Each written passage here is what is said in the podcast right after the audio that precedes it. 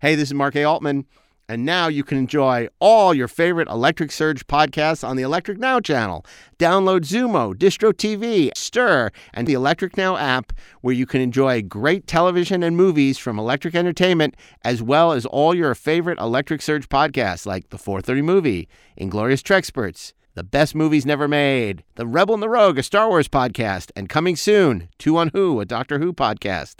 Need to make a call? Look for a police call box. That's where you'll find Two on Who, the new Doctor Who podcast from Electric Surge. Two on Who is available wherever you listen to podcasts.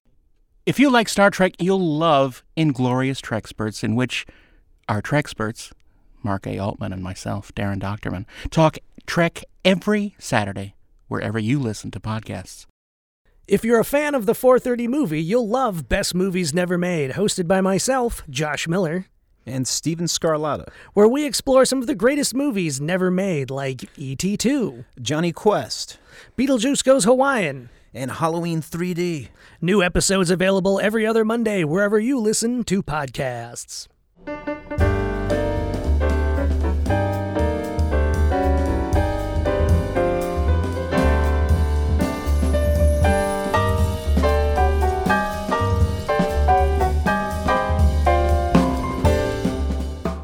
Welcome to the Rebel in the Rogue podcast. I am your host, Bevin, and my co pilot to my right bottom screen is Jason Tobias. Say hi. Hello, everybody. Thank you for joining us today. We have an amazing guest on, but first, let's just say hello to our commander, Mr. Peter Commander. Hello there. How you doing, Peter? Peter He's in there.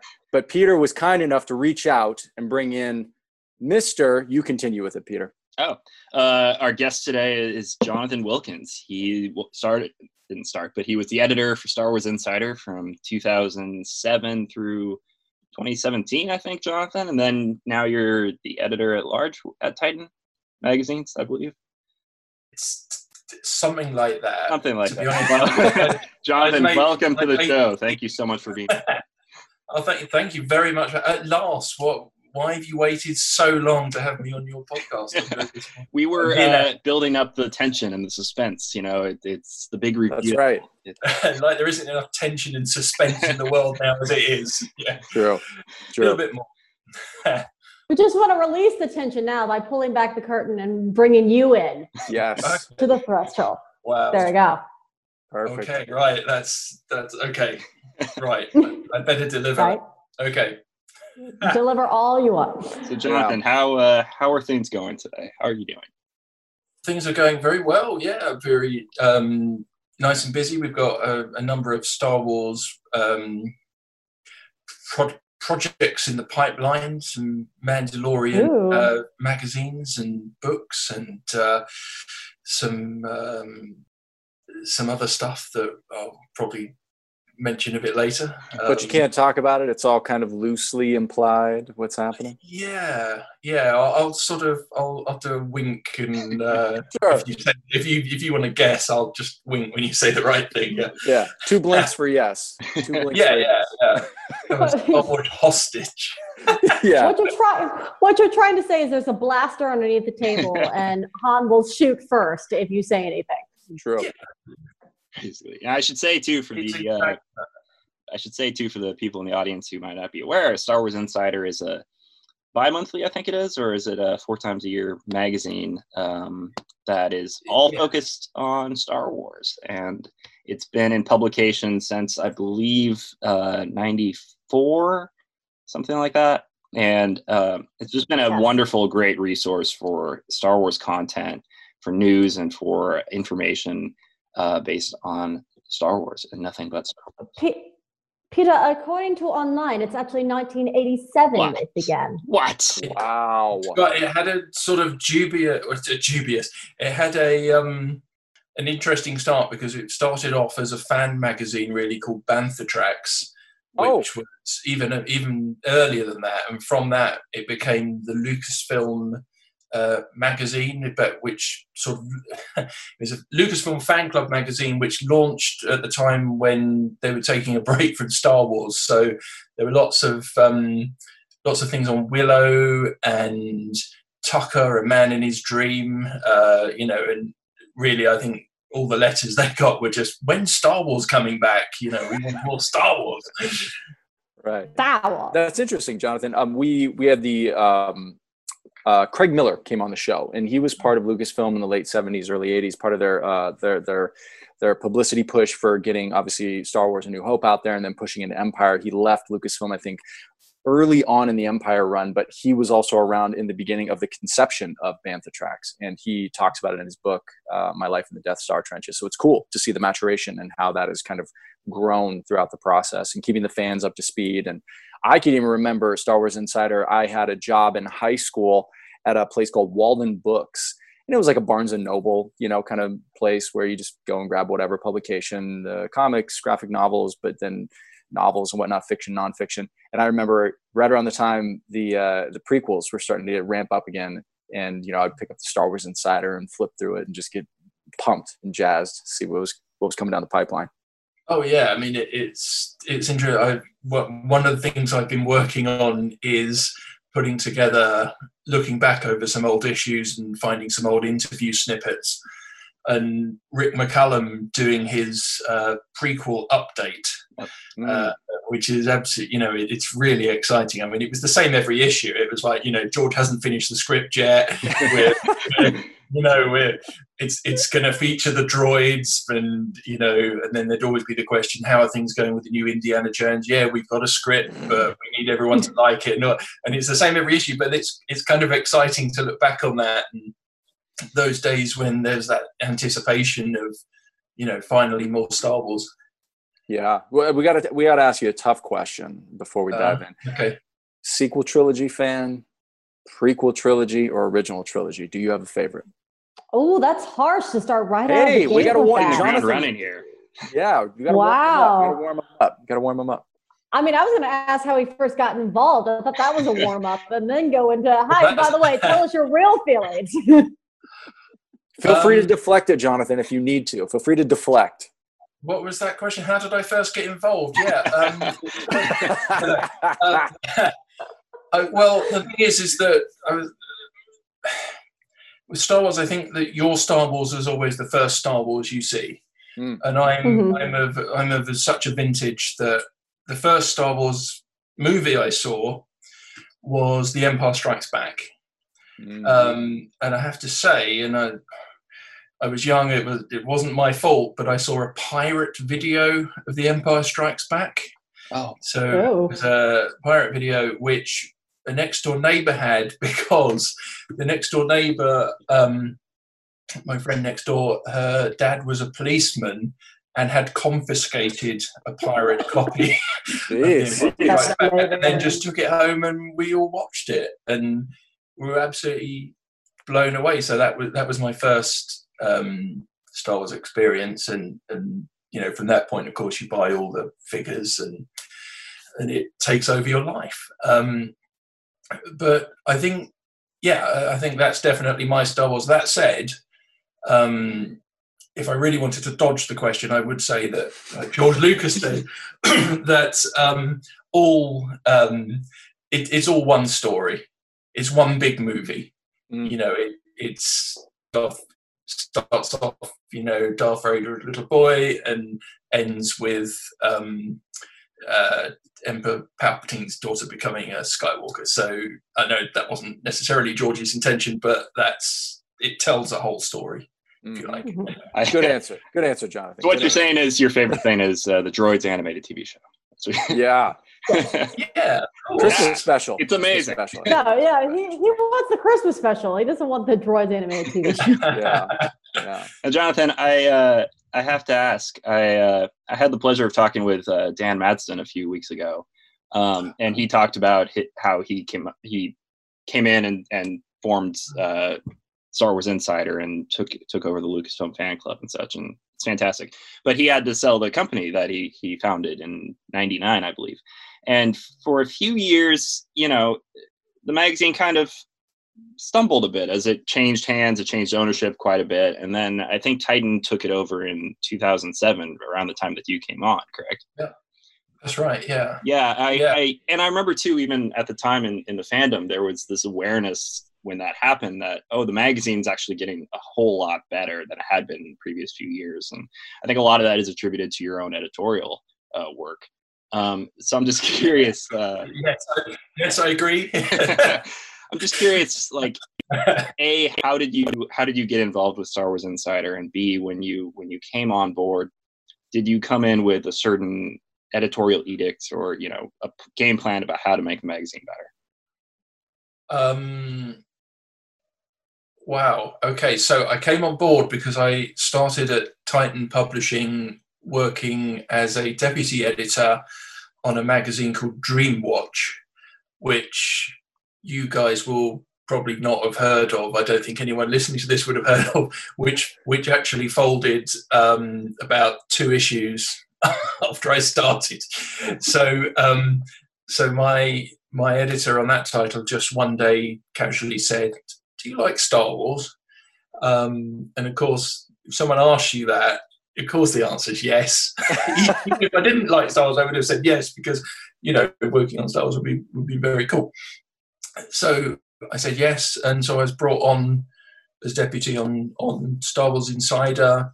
Kind of watch for about three or four issues as to what worked and what didn't work. What I mean, what I liked and what you know I felt wasn't quite so engaging with fans or with you know with me personally as a fan. You know, you, um, and then yeah, then oh, then he he left and I got promoted, and that corresponded with the start of the Clone Wars. Mm. So once the Clone Wars animated show started, that was a, a new, fresh content that was coming from George Lucas. Um, he was behind it, and obviously Lucasfilm were very keen to for us to feature that. We got lots of nice exclusives. Um, we regularly interviewed Dave Filoni, who is just a Star Wars expert uh, beyond beyond uh, all reason. He's one of those people that every so often I would do an interview with him, and his PA would say, "Right, you've got eight minutes," and it'd be like, "Oh yeah. wow!" And so I'd start to ask a question, and he would just talk solidly for eight minutes, and it was just amazing yep. stuff, like really cool stuff. Um, so that was really useful. But yeah, the, the really the Clone Wars was was kind of my era of Insider, and that was the stuff that we covered the most, which you know, every season of that show, it just seemed to grow and grow and get better and better. Mm-hmm. Um, mm-hmm. and it's it it kind of you know, obviously there are some people that weren't so keen on the prequels. Um, I don't know any. Do you? Not, um, not and, one. Uh, not anybody. We don't like those people. and um, hey, but that that seem to kind of bring them back and it seems to say, look, this is expanding the story and this is, you know, captures the feel in a way of the original trilogy. Um, so it had such a good fan reaction that it, it worked, worked for us as a magazine, definitely. I definitely loved and enjoyed the Anakin and the Clone Wars series a yes. lot better than I did the prequels. I'm just going to throw that out there. Um, but no, um, but you know, it's the Clone Wars is. Uh, I grew up with that too, uh, and the cartoon. And Ahsoka Tano has just. I saw her blossom from just being Anakin's Padawan mm. to being like a full fledged fan favorite. I was actually talking to somebody else that said, "I just started Star Wars and I love Ahsoka Tano," mm-hmm. and it's mm-hmm. like you don't usually hear that in a sense was like I just started Star Wars and I love Ahsoka Tano. Usually it's like, oh, and I love Han Solo or Luke Skywalker or Rey or the big guys. But somebody says I love Ahsoka Tano, and it's mm-hmm. like that's a testament to the Clone Wars.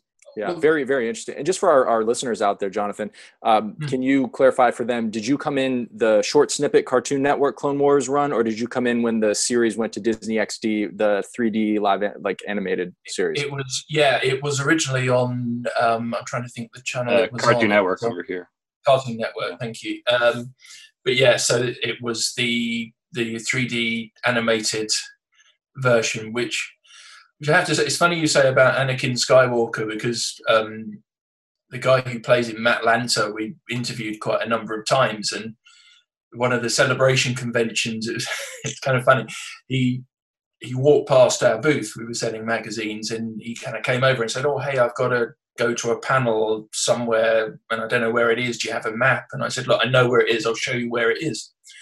And so I'm walking along with him, and we walk past the Hallmark cards um, stand, and there is the most piercing scream. It's almost like the Beatles, you know, when you see the Beatles playing a stadium and there's Yeah. and there's there are people screaming, and of course I'm just looking around thinking, "Wha- what? The, why are these people? Have they seen a, you know, Darth Vader walk by? And of course they're screaming for Matt Lanter because he was he was in Beverly Hills 90210, and um, yeah. so so the, all these ladies on the stand came over to to talk to him and get his phone number or whatever and uh, and I, I kind of left him to it and I still to this day remember the look on his face as he turned round and saw me going and he, a look of utter fear um, yeah it's quite quite the moment You know, Jonathan, Anakin. you you talked Anakin. about how uh, your first experience with Star Wars was on a pirated video, and Hmm. it does occur to me that like mine too was on a television set, right? And so for a lot of people, it would have been in a movie theater, and for a number of generation or a number of people, it was through their TV, right? And now we're seeing people like Victoria said about how uh, they're experiencing the Clone Wars as the first time. And I'm, I'm curious during your tenure at Star Wars Insider, like what really struck you about the changing dynamics in Star Wars fandom? Um, well, uh, the other thing you've got to remember that's, that really happened in that period was the internet really taking off. Um, so you would really have people discuss fans coming together to discuss Star Wars like you haven't seen before, like to discuss the intricacies of the story. Now, when I was a kid, you know, watching the original trilogy in the early '80s and you know through the '80s, it was goodies versus baddies, and there wasn't, you know, as far as we can say, that was it. But then when you look, there's so much more to it, and that was amplified, I think, by the Clone Wars and by the themes in the Clone Wars, and that, that the letters that we actually got in the magazine reflected that, and there were people saying, you know, oh, it's really interesting. This is obviously referring to whatever it was referring to at the time, the different storylines. There was um, there were numerous like little political things in there, which you know George Lucas. I don't think he gets enough credit. He is quite a political filmmaker, actually. yes. Um, so um, we noticed a lot of that. Also, though, with fandom, and I think it, it has. This is the bit that's really increased. There is a real sense of ownership over Star Wars. But I think people who have grown up and bought the toys, the Lego, the you know the comic books, the video games, the books, they really feel that it's part of their lives and there is a sense of ownership. It's like um, you know buying a season ticket to for, to watch football or baseball or whatever. You know, and so Mhm. so people you know rightly or wrongly it's not my decision to say people do have strong opinions and if they don't like something you know they will let you know um yes. which is which is which is which is fine if they're coming at it with a reason "Oh, i don't like this because this character wouldn't do this because we've established that this you know and and then you can have a decent chat about it and discuss it in an adult way but Mhm. as long as as long as that's present, I don't think there's anything wrong with people questioning um, stuff in Star in Star Wars or or you know anything that they're a fan of. It's part of being a fan. Fan, you know, fan. If you're a fan, it's shortened version of fanatic. so um, we're in Star Wars fanatics. So uh, it it kind of um, of course you can have an opinion on it. Mhm. Were you always a fan, Jonathan, or did you grow into one? I mean, wh- how did your process, you know, start with Star Wars? When was your first love affair with Star Wars? Well, my first love affair with was the action figures and having. I mean, my first love affair was was like anyone else. Uh, well, like most people, I think, was uh, Carrie Fisher. Absolutely adoring Carrie Fisher and uh, Or or Harrison Ford. Okay, or, all right. or Harrison Ford or Harrison Ford. He's a Um, dashing gentleman. Or yeah, yeah, Grew up like a nerf herder. uh, yeah. Hey. or indeed any cast member, but but but yeah, certainly in my case it was, it was Carrie Fisher. And I can I can remember being heartbroken um, my mum had a uh, like a, a magazine, and there was an interview with Carrie Fisher in it, and I, was, I remember saying, "Oh wow, Princess Leia," and looking at the pictures, and then there was a picture, and it was. I just remember the caption. It was Carrie and her husband Paul Simon, and I just what? what? Hang on a second, like you know, I'm I'm seven years old. Why is she not waited for me? Why is she married? why is she married the amazing singer songwriter Paul Simon? You know, I mean, you know, oh god, she was waiting for you, Jonathan. She was waiting for you to mature. She was waiting for your maturation yeah, yeah. point. Yeah, no, Jonathan, I, it's okay. It didn't work out. So yeah, well, yeah, yeah, but you know, uh, uh, that's very sad. But um, but yeah, so um, so very sad news. So that was that was I kind was of just trying to help you out.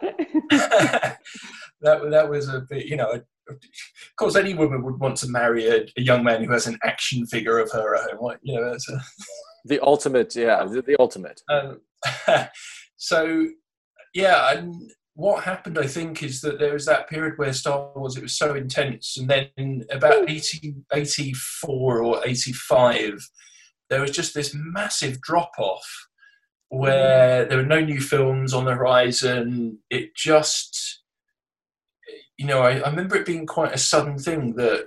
You know, around around my neighbourhood, we all moved on to Masters of the Universe. Um, Yes. um, I'm sorry. I'm so sorry to say that. Uh, Um, you had the Dolph we went Lundgren action past- figure, didn't you? yeah, yeah, yeah. yeah. Do you have Snake Mountain, Uh, Jonathan? Do you have Snake Mountain where oh, you can yeah, talk yeah, into the the microphone? microphone. Yeah, yeah, oh yeah. no, my I went to god. hospital to have my tonsils out, and the, what, I, what was I given? Snake Mountain. So I had no tonsils, couldn't really speak, and had this microphone that I couldn't use. Perfect. Um, so yeah, so so I kind of moved on to that. But then it, Star Wars, it sort of had that resurgence in the early '90s, and they did, Yeah. You know, um, they did those weird beefed up action figures where Luke Skywalker Power of had the Force. body of- had the body of Dolph Lundgren. Yeah, Yep. and, and it- they were really weird. I mean, They were. Yeah, I can remember the Luke Skywalker figure from episode four. He had like, you know, his white tunic on, and I remember he's got like rippling pecs. Yeah, like, it's like really that's- stretched. Right? yeah. like, man, Luke has been he's been working out on Tatooine. Yeah. He's really working out. um, and so so yeah and at that point it was i kind of i didn't collect those figures but it was there was an awareness. I, I read the books the timothy zahn books and i kind of enjoyed them but i felt you know the the, the movies were really where it was at. And then the special editions and that from that point on um yeah from that point on it was it was like oh this is a forever thing. Star wars is you know it's something that's going to stay with me forever. You know, funny. Awesome. I'm sorry, Bevin. Go ahead. No, no, you're you're fine. Oh. You have a thought. The the yellow bar went to your screen, so I was like, oh no, I, I interrupted her. Um, It's Zoom courtesy. It's- Yes. We're learning it. We're learning the Zoom courtesy. It's all right. very important. It's all good. It's fine. Um, no, I was just I was just gonna say it it uh, it is so interesting that we remember the period between 85 and basically 91 to be this like huge dark void for Star Wars. It's called the dark times, right, in Star Wars fandom. And yet we don't really think of like the period between the prequels and the sequels or even like the Clone Wars ending and the sequel. You know, there's no like the void was filled in a way in in a way that it wasn't quite as much in in 85 to 91, right? And you know, Besides those epic novels, what are you talking about, Peter? yeah. No, no. I mean, like before, you know, the Zahn novels came out in Yeah, yeah. '91, so you had like about a six-year period where Lucas was saying, "No, we don't want to do anything related to Star Wars. We're gonna Uh-huh. let it sit for a bit." Look, I, I guess there were. I mean, there were the, the the aforementioned droids and Ewoks cartoons, but I, it was kind of strange. I I kind of never really got into those. They always see, you know, and I I don't want to denigrate anyone that's put that was behind making them, and you know, it- they were of their time, and I know they've got a cult following now, and all those things. But to, to my mind, they were almost like they weren't the full Star Wars. Once you've done, once you've made Star Wars: The Empire Strikes Back, Return of the Jedi, it has to be at that level. If it's if it's you know um, and I don't want to break any hearts out, but if it's at the level of say the Ewok movies, as Yeah. fun as they are, They're and, I've amazing.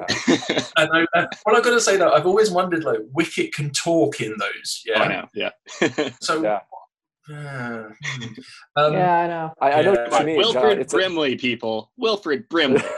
it Yeah. was a tough period. I think for myself, like what I what I was using was a lot of the comics, like in the expanded universe. I was loving a lot of the Tales of the Jedi stuff. Uh, I, I really, really enjoyed that comic line through Dark Horse. I mean, these stories about a millennia prior, twenty five thousand years before the Battle of Yavin. It was just cool to kind of build out where this mixture of medieval tech could maybe grow into what we saw in the original trilogy that we got used to, and that's kind of what after I consumed, you know, the Jedi Academy trilogy, uh, the Heir to the Empire trilogy, that was all we had. You know, we just had like these expanded stories and minimal video games at that point too. So it, it was. It's interesting now what, what we have. It's almost it's coming at you at light speed, if you will. With you know, we're getting more live action shows being brought to us. Marvel has you know an immense amount of uh, publications going on. I mean, Lando has his own comic. Han has his own comic. Doctor Aphra. You know, you just have so many stories now you can really dive into.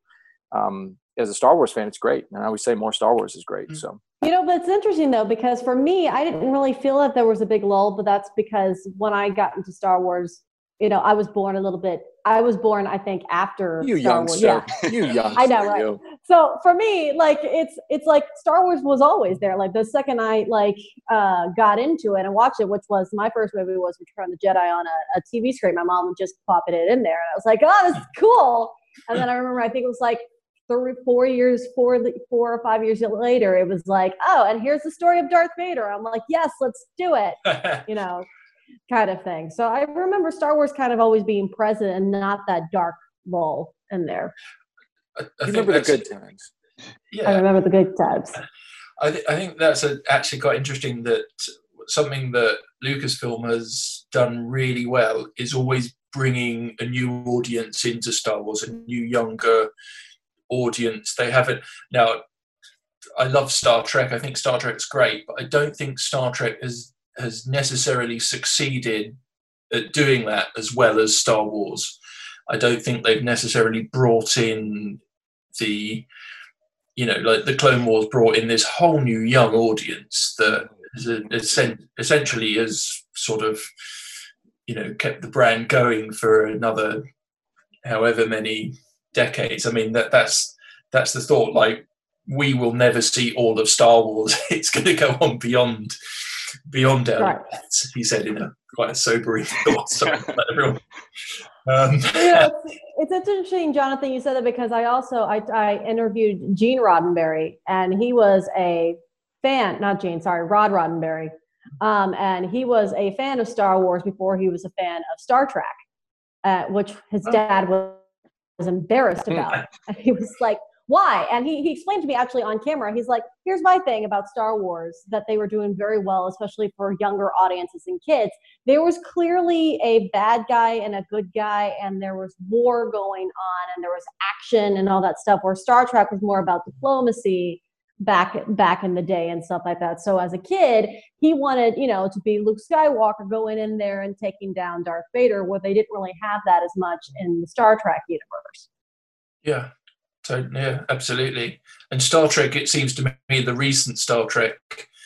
Sorry to get onto Star Trek here, it's a wrong, Yeah. wrong podcast, but but it's the recent Star Trek shows, which I've really enjoyed, have been really adult. They've really got Mhm. the, you know, let's not bring any kids. Let's let's um, I won't say the word because this is, a, I'm sure, a family podcast, but they they've kind of f effed and blinded, as we would say here in London mm. which, which does isn't exactly conducive to attracting a young audience. Yeah, right it's interesting though too because uh, Star Wars is at the dynamic of it has changed so much over the last you know two decades, let's say, right? Like when in '99 the internet was still very new, there wasn't as much interaction like you were talking about before, and now it's it's such an integrated thing. You know, like you if you wanted, you could just live and breathe Star Wars all the time, and for you, you made this into a career, right? Um, I'm wondering, like, how has your relationship with Lucasfilm changed since the Disney acquisition? Ooh, Um,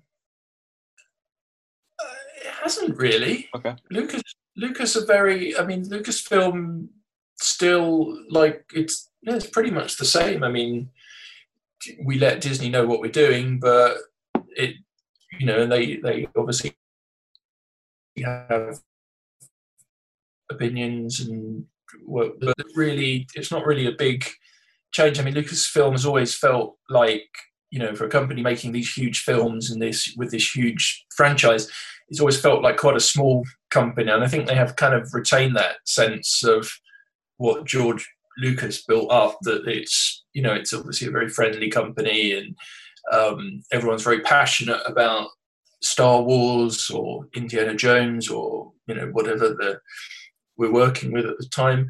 So yeah, I haven't, I haven't really noticed a big um, change as such. I will have to have. I'll, I'll look out now and see if that. I notice it. Mhm. Thank you. it's the way they're signing their emails. That's what it is. Yeah. a little bit. Jonathan, how has the magazine um uh, how does the magazine like attack like things like for instance with this last trilogy that came up a lot of the fandom was divided on the last jedi and even some fans were even divided about the rise of skywalker when you see that temperament happening on the internet and with the fandom how do you approach that and be like okay here's what we're going to talk about versus here's what we're not going to bring into the insider if you will Yeah, um, that's an interesting question. I mean, the thing it it like nobody wants to pick up a Star Wars magazine and us be saying how rubbish Star Wars is because it's a right. not and b it's uh, our uh, what we try and do in Star Wars Insider is celebrate Star Wars. And right. um, you know, obviously we're aware there are fans that don't like certain things in Star Wars in, in all through Star Wars since since day one. I mean, you know, it, it's um,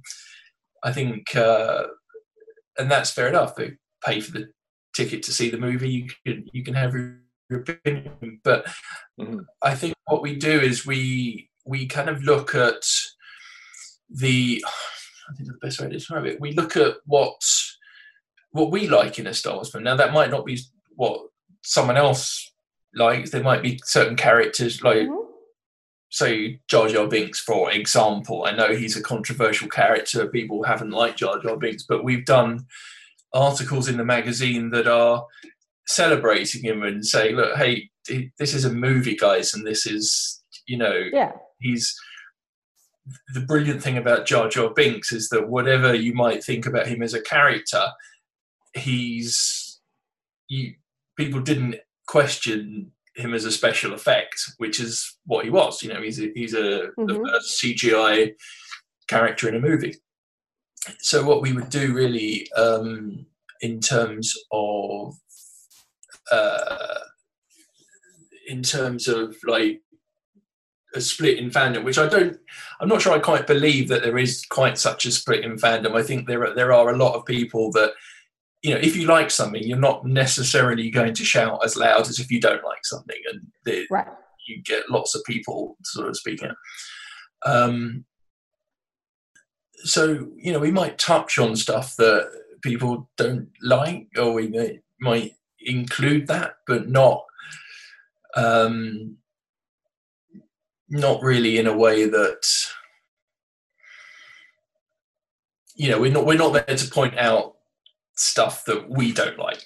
Yeah, if we get a letter from someone saying I don't like something in Star Wars, we we, we would publish it, and, but we wouldn't necessarily uh, agree.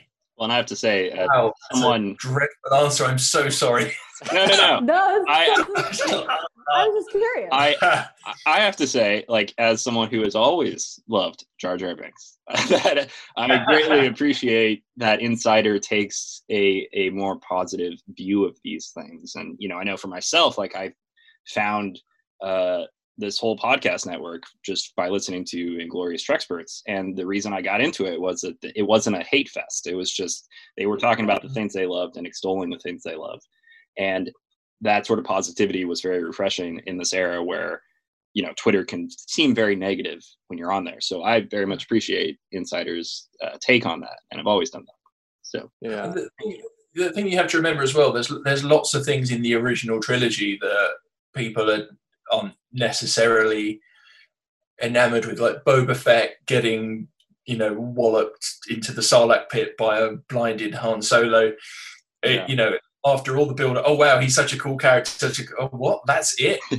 um, but the, but I remember saying to Jeremy Bulloch once, he said name dropping, saying to Jeremy Bulloch once, like, you know, how did you feel about that? He said, well, if Boba Fett had had a cool fight and, you know, been dispatched in a cool way of, you know, being shot by Han Solo or whatever, it would have been a moment in the film, but people still talk about, wow, what happened? That was such a weird thing. What he's he's in the Sarlacc pit. Is he going to get out of the Sarlacc pit? Is what's what what next? What next? So so stuff that people don't, and you know, the Ewoks, for example. Yeah. I, I remember there was a there was a period where people really didn't like the Ewoks. Now, I think we've kind of gone past that now, and people are like, yeah, actually, that's that's.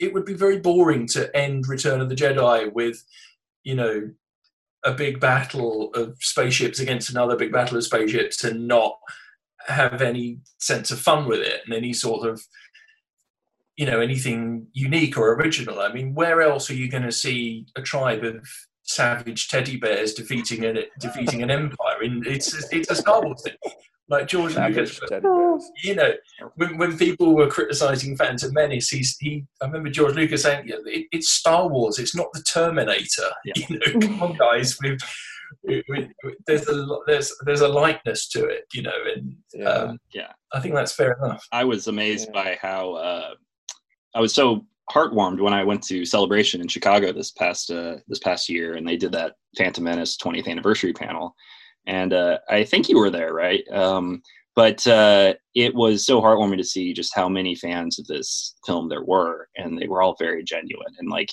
Lucas was correct in the sense of the kids, the people that grew up with this film, are are going to love it when they become adults. And now we are seeing a lot of positive uh, outpouring for the prequel films in a way that we didn't before. I was amazed when I I've been doing some research, reading through old um, Starlog magazines, and I was amazed to read that there was a huge backlash about C-3PO in The Empire Strikes Back. Because I guess people just found him super annoying at the time or something. Because I don't get it today because it's just it makes no sense. But Anthony Daniels had to come out in interview after interview to say like, yeah, I was treated kind of poorly in that film, and we're gonna try to do better next time. It's just like, wow, this is bizarre to me to read. Yeah. It's because Han Solo didn't like him, and we were all in his corner. And and C-3PO was coming in when Han Solo finally made his move on Princess Leia, and we were all so happy to see it. And then here comes C-3PO, just killing the moment. Like, Come Sounds on, very man. personal. Victoria. It's Yeah. a personal no, it's not that personal. It's fine. No, actually, I don't have a. I think C-3PO was actually funny, but I do understand maybe like why some fans would have been like, "This dude is such a killjoy right now, just Yeah. coming all up in their space." yeah, but you know, you know why. The, this is the thing. You don't know why. If it, if he got a, there was a backlash against C-3PO, quite simply because in the event of st- of any of us, any fan, any anyone listening to this podcast, any of us here talking, in the event of us being in a Star Wars movie, we wouldn't be Han Solo, we wouldn't be Princess Leia, we'd be C-3PO, we'd be like running around like headless chicken, people firing us. You know, he's a he's a droid that's programmed for protocol, and there's no protocol in the Star Wars universe. You know, it's right? guns and fighting. And um, that said, though, I've ne- the one of the one of the big mysteries of Star Wars to me, I've never I've never seen answered, is that when they go to this very geeky, but I'm in the right place. Yeah. for this. Safe place. You're in a When- safe place, John. So, so, yeah, when they go to Endor, all the heroes are wearing like camo jackets and camo. 3PO's walking around in the full gold thing. Like, It's a good point. what's the point? Great point. Yeah. A nice gleaming everywhere. Light is banging off of the like his his, his outer shell. Just reflect him. It's just like he's a moving target. We're here. Come and Yeah. get us. We're here. Yeah. Come and- Everyone else is, yeah, it's Ja- strange. Jonathan, and um, I mean, your story is awesome, man. I mean, what are some what are some of the proud moments you have as as an editor over at Star Wars Insider? Like, if you can think of, you know, a few, we'd love to hear them. Oh wow. Um, I well, we managed to get Warwick Davis to come in to guest edit Uh, an issue for us. Nice. Absolutely amazing. Um, just to have him in the office and uh, got him to make tea for everyone and uh, tidy my desk for me. uh, no, no, he came in and, and, and just was absolutely amazing. It was one of those days where, you know, the, the bosses that run the company, who are normally busy, hard at work running the company, they came down to see him, and we, we you know, uh, we had a great time. And he, he's, you know, I'm sure you've seen him interviewed, and see, he's absolutely a delight, real delight. Um, that was a cool thing, really enjoyable. I mean, interviewing Mark Hamill was quite a, yeah, that's quite a moment. Like, yeah. You, it's one of those things you mustn't think about because suddenly, if you think about it, you're, oh, I'm talking to Luke Skywalker. um, which, yeah, was like, I, I had to phone him at uh, like three in the morning because of the time difference. So it was just really weird to be sat on my own in my apartment, you know, with the lights off and just hearing Luke Skywalker talking down the phone is really. I didn't, you know, I, I, yeah, I, I and it, it, Joker, for that matter, too, because I can't Well- get that voice out of my head as well. well, it's funny you say that because he, uh, it was the anniversary, I think, his twentieth anniversary or thirtieth anniversary, maybe, of playing the Joker. So I, my initial thing was, oh, you know, congratulations, Mr. J, on your anniversary. and then he proceeded to talk to me in the Joker voice. Oh and it was just the thing. and I was, I was thinking, and he, he kind of, he spoke for about two or three minutes, and I was thinking, can I speak to Luke Skywalker now, please? Terrifying. He- Um, Oh, so yeah, that that was quite a good moment. But I mean, the big the big thing with doing the magazine has been like you know meet do, doing things like this. Obviously, is great. Um, you know, moving on to do um, um, things like uh, we do special edition like souvenir magazines for the films Oh, nice. they come out and like I'm I'm of the generation uh, I don't know if you it was a thing in the states where you would go to the theaters and they would actually have magazines for sale in the lobby like a movie magazine or a poster magazine Mm. um, Hmm. and it's kind of like almost that tradition of a you know a magazine tied into one specific film which is kind of nice. So uh, that's nice. But yeah it's it's meeting lots of lovely people on the way lots of the actors star wars actors um uh um trying to think uh, look you know look the fans as well. The fans are just um absolutely lovely really really wonderful. Um we've I've, ne- I've never met a Star Wars fan I didn't like. So Yeah. Yay. that's, that's uh, um, do you uh, do you have a wish list of people that you like? These are the people I would love to get in the magazine that I have not yet accomplished yet. um, oh, well, yeah. Um, I'm just trying to think who have we not had in the magazine that I really would like to. I've never. Um, uh, yeah, Harrison Ford. I think would be a good one. He's he. Um, I mean, we've had him in the magazine, but I haven't interviewed him personally. But I think he's quite a tough interview. Yeah. Um, from what I've seen, he's not. Um, yeah, I think he's pretty tough. So um, I don't think there's anyone really.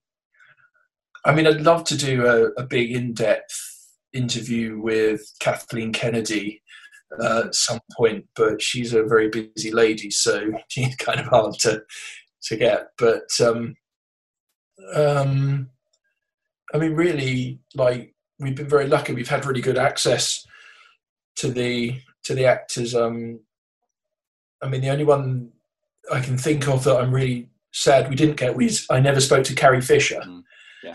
which would have been wonderful. Yeah.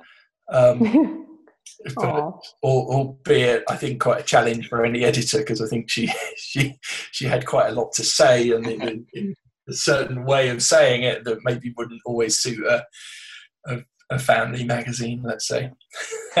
Oh yeah. You know, I have to say, Jonathan, you- like, oh, I'm sorry, Bevin, go ahead. No, no, you're fine. Uh, I was saying, have, uh, Jonathan, have you heard the story that Carrie Fisher said about her fan interaction of a guy that approached her and said, "Oh my God, I thought about you every day," and then and then she said something like three times a day or something like that. Uh, she was just going around talking about this guy admitted that he masturbated to her three times a day. Jeez. Oh, Thanks. that wasn't Paul Simon, was it? I don't know. She's she said it quite a lot. If and you three months you later, uh, they YouTube were her, married. yeah, exactly, exactly. I, uh, she said it quite a lot. Yeah, she she she really did. Like the only time I I've ever sort of um, nearly spoke to her was I tripped over Gary at a Oh, no. convention. Gary was on his leash, and and I sort of was.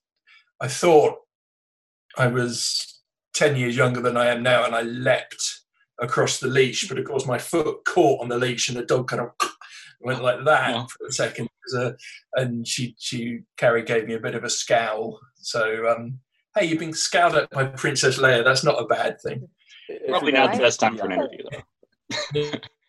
In Peter Cushing, that's link there. yeah jonathan with like the the landscape changing so rapidly and obviously the internet being such a huge huge uh, open portal for information how does insider uh, how did they adapt to how do they adapt to obviously people just searching their news out with say twitter or you know like breaking something at like speed for everybody because it's just hitting us so fast now Yeah. Um, well, I mean, news is something that we can't really do because Right.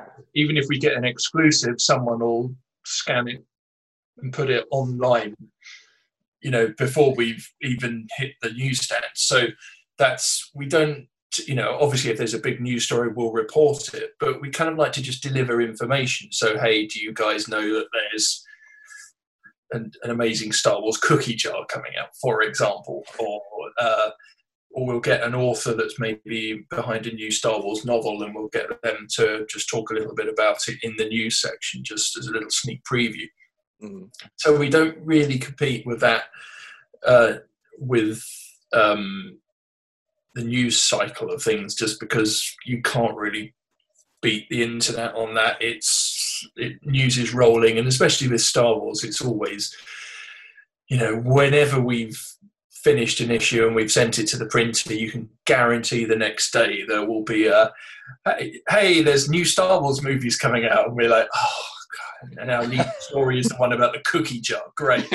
yeah Ah.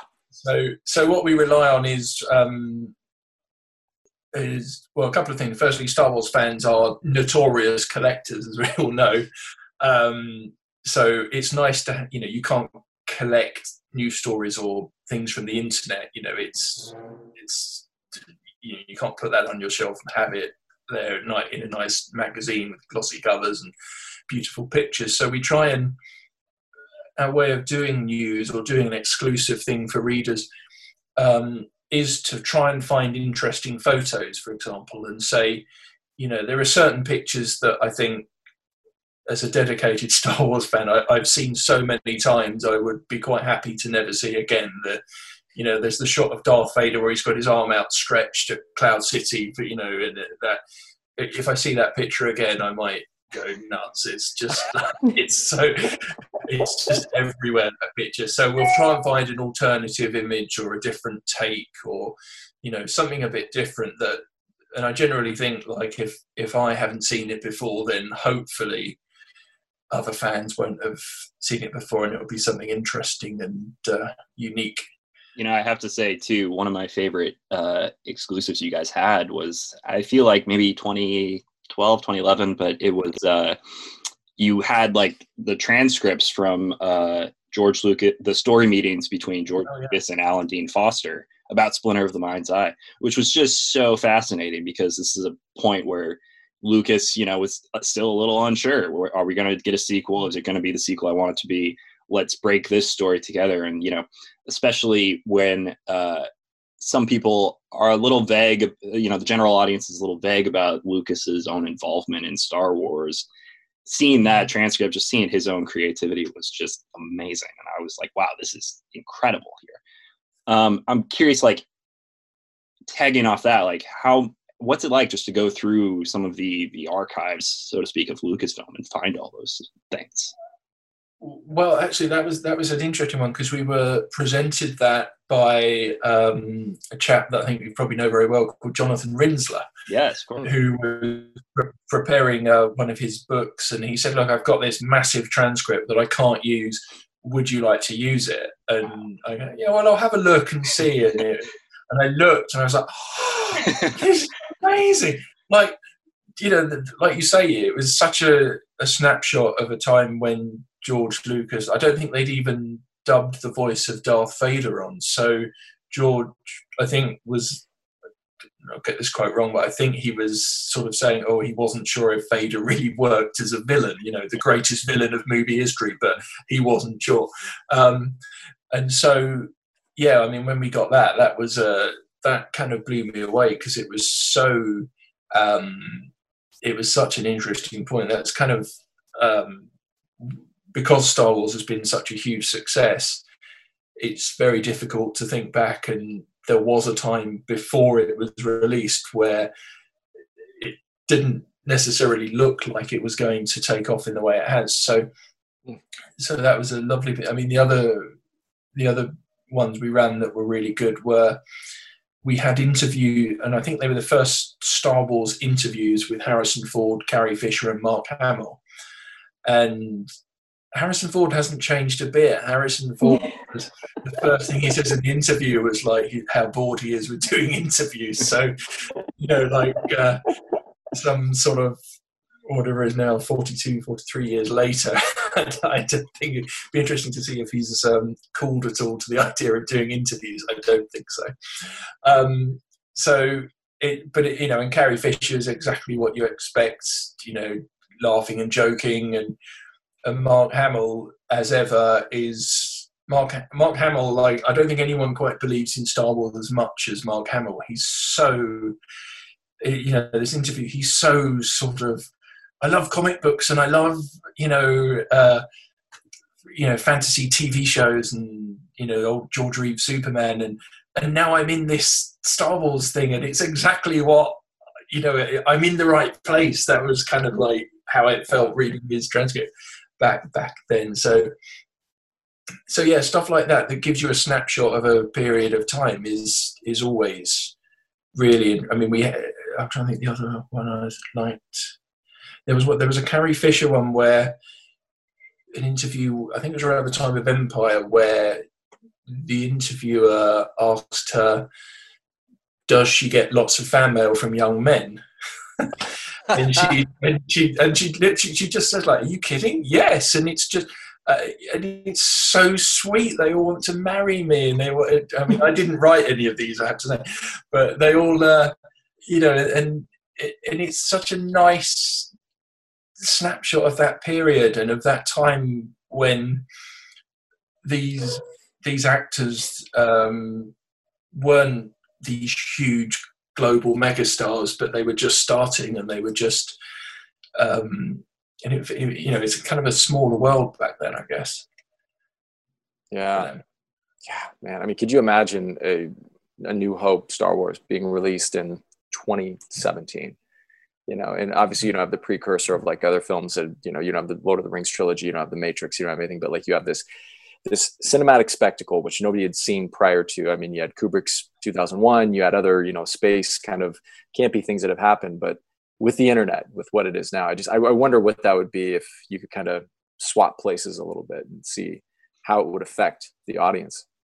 It'd be strange. I mean i think it's you know it, when you release a movie its timing is so important i think star wars mm-hmm. was such a like if it's a if it was a couple of years earlier, a couple of years later, I don't think it would have quite worked. But somehow, 1977, end of the 70s, that era, it, it really it really worked. Um, and it, it's interesting because I was talking to my wife earlier about how um, how like do little kids watch Star Wars, that Star Wars, and do they find it too slow? Is it too? And I really, I, I, I hope not. I really hope not. I, you know, my own daughter's not quite old enough to watch it yet, although we have tried.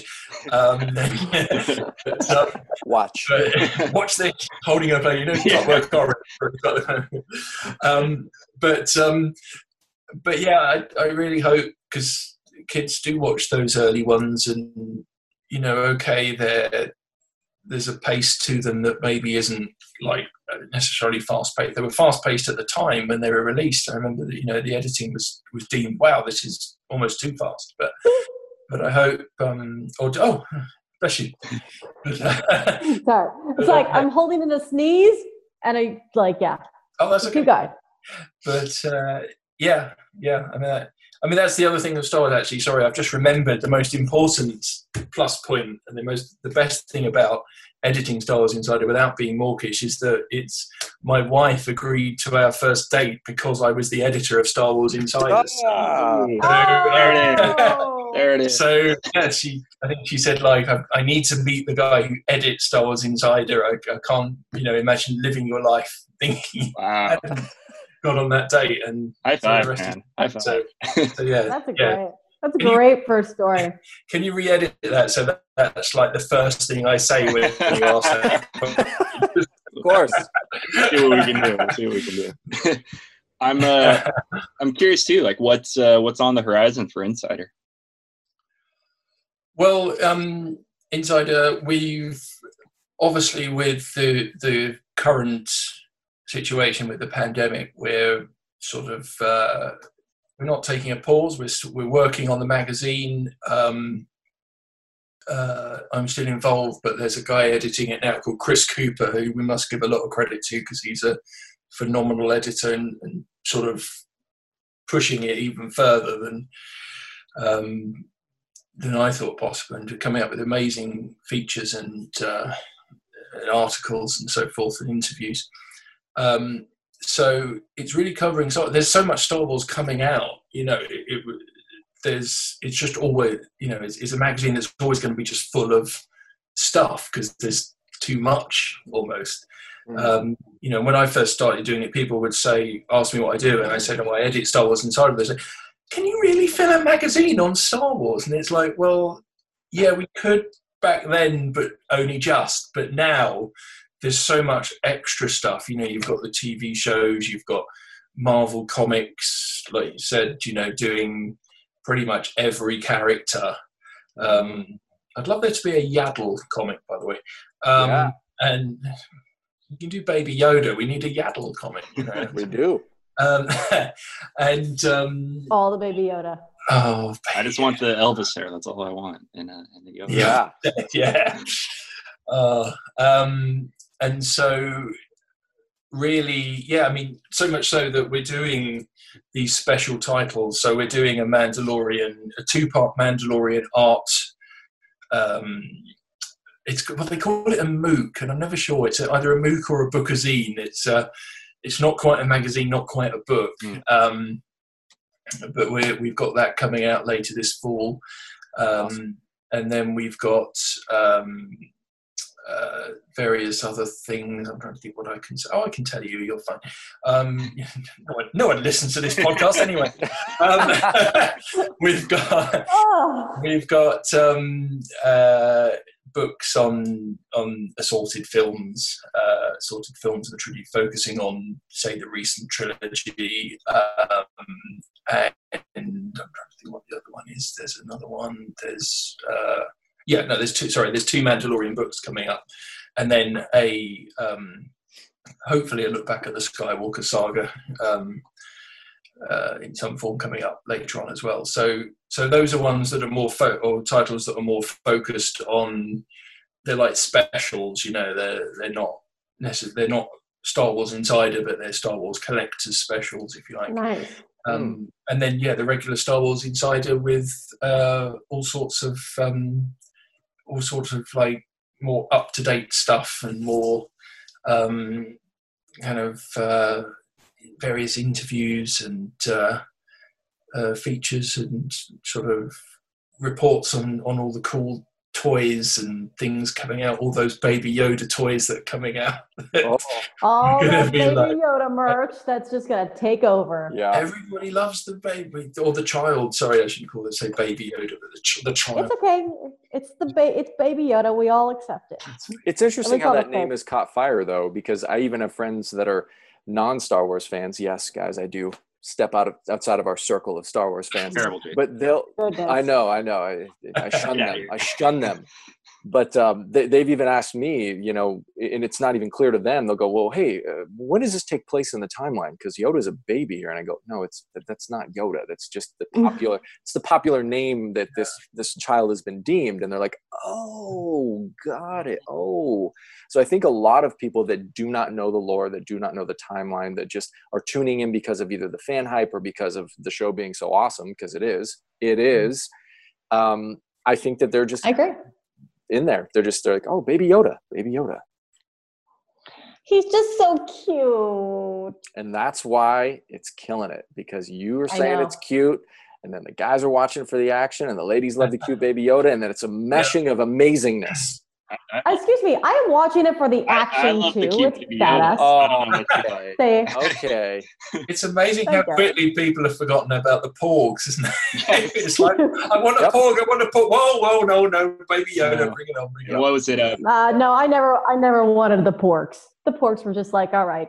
And they tried. Okay, They tried so hard to make what's his name, Baba Fit Flick, Baba Fick, Abu Frick. Rabu Frick from from episode nine. They were like, this is going to be the new thing, but then it's like, oh nope, it's Baby Yoda. That's what it is. It's still Baby Yoda. It's Baby I did like his little Yeah. cameos though. I loved his little cameos in Rise of Skywalker. I really did. I had fun with those. Hey, hey.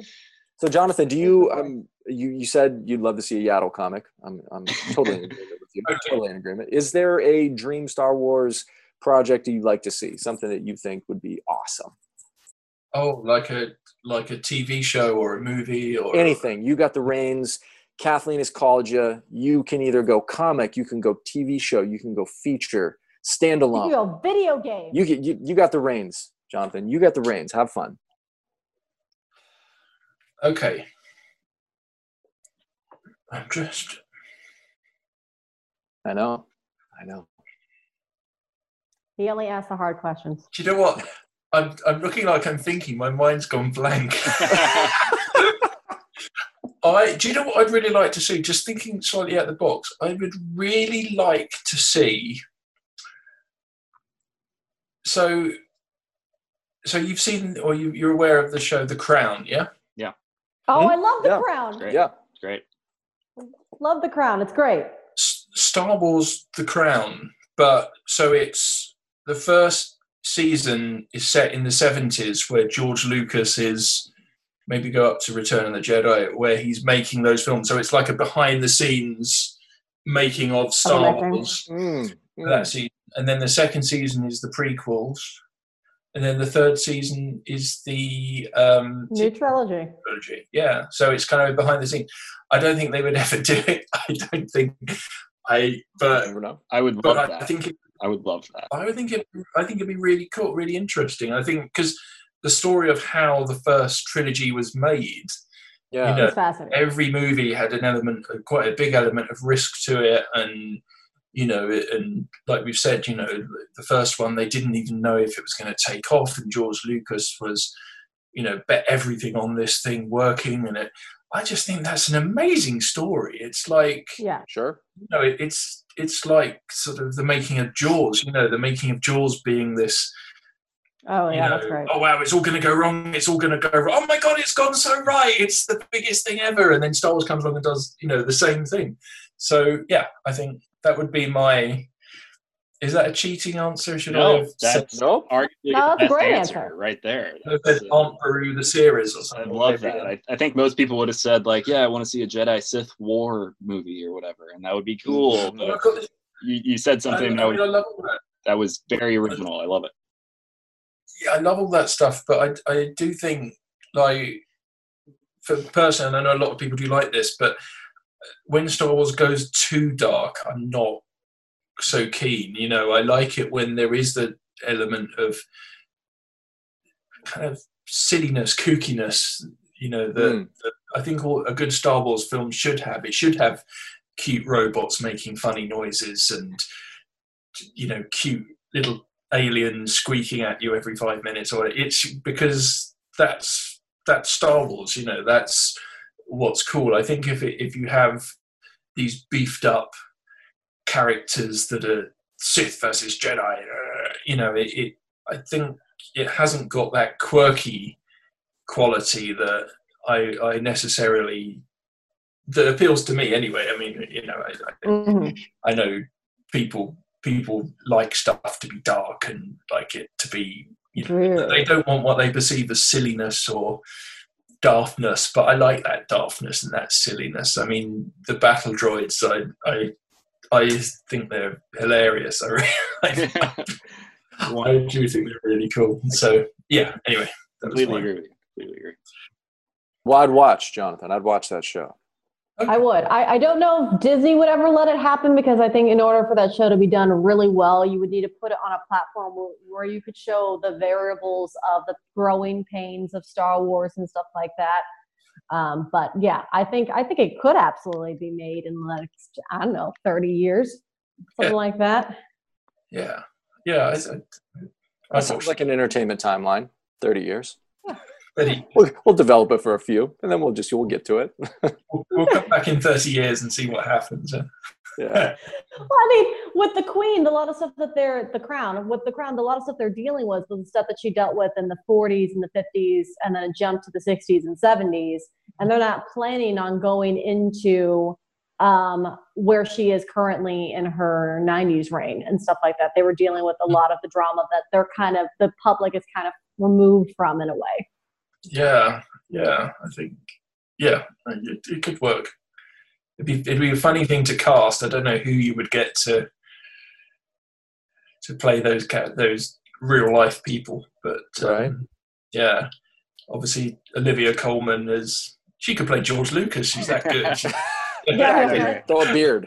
Throw a beard. on. yeah, Well, why not? She's great.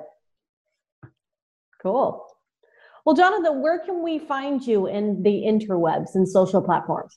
Right. So um, I'm on Facebook, but I never look at it. And frankly, it's a lot Okay. of baby pictures so uh, of my daughter. So that's of no interest to. Sorry, she, she's she's much cuter than Baby Yoda, but never not. Never mind. That's fine. Um, but Twitter. So um, I'm going to look up here because I've actually written it down. Uh, so I'm on Twitter at jdog underscore Wilkins All right. Okay. And Star Wars Insider is also on Twitter at It is indeed. it's uh, at sw underscore insider. And so if you check out there, you can find out what's coming up, what's in the next issue. I think there's been a Da-da-da. Oh, you can't see it. You can't see it. It's on. blue It's on my screen computer. on um, so you can find it, yeah, find find us there, and um, without without sort of um, being any way mawkish, it, it's a it's a tough time for everyone at the moment, and um, certainly with publishing, it's it's a pretty tough time as well. So Sure. if anyone buys a uh, Star Wars Insider at the next Star Wars celebration, I will buy you some blue milk. Whoa. It's a hefty price. Fanta milk. Sold. I have, Sold. I have to uh, we'll say one. too. Uh, I have to plug this as well. I, I love your. You also co-host a, a podcast on James, That's right. and I have to plug that because it's called the Bondcast, and it is fantastic. I absolutely love it. Oh, thank you very much. Bondcast. Yeah, Bonka. Yeah, we, we do like one episode every six years. yeah, it's great. We're, uh, great when it's happening. I think Roger, I think we're still on Roger Moore at the moment.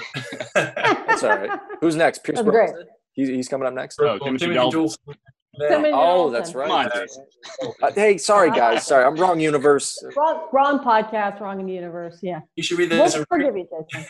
there's a really good James Bond book you should read. We can, uh, yeah. Oh yes, uh, of course. It's called uh, "Nobody Does It Better," put out by our benefactor uh, Mark A. Altman and Ed Gross, and it's available now Hey, wherever uh, books are. Plug to the producers. Yes. that's right. Excellent. Peter and Jason, where can also the folks at home find you? Ooh, well, you can find myself on Instagram at the Jason Tobias. You can find me on Facebook under Jason Tobias, on Twitter at the Jason Tobias. And then you can also follow our podcast on Twitter at the Rebel and the Rogue. I think it's at uh, Rebel and Rogue. Go at Rebel and Rogue. Thank you, Peter. You're can follow us on Twitter at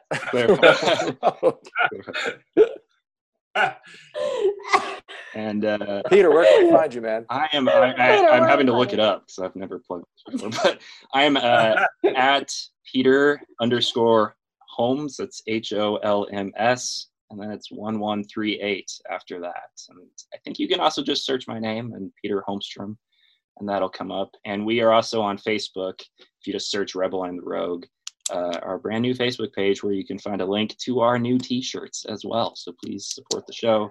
Heck And, yeah, uh, we're getting pick up some shirts. nice t-shirts you don't have to go to a store you don't even have to break quarantine you, they'll just ship it right to you it's great Look at that. It's like Grubhub Look at that. to you. And while you're Comes out, to you. yeah, and while you're out there, you know, please check out the other podcasts on the Electric Now app, which is available for mobile, Android, iTunes, uh, Disco Nights, and Glorious Trexperts, 430 podcast. You know, thank you so much to Dean Devlin and Mark A. Altman. Shout out to them. And yes, guys, I'm Bevin. You can find me at Bevin, the letter Y, not now, on Twitter, even though I rarely use it, and Instagram and Facebook. And yes, please go check out The Rebel and the Rogue, a Star Wars thing, Star Wars. I didn't do it at the beginning. It's Sorry. good. I had to do it now. Um, Jonathan, thank you so much for joining us. It's been a pleasure, The Rebel and the Jonathan. Rogue. Thank you. thank you Under fire and always in trouble. C3PO and R2D2. The Star Wars droids. Welcome to the collection of their greatest adventures. Before Star Wars.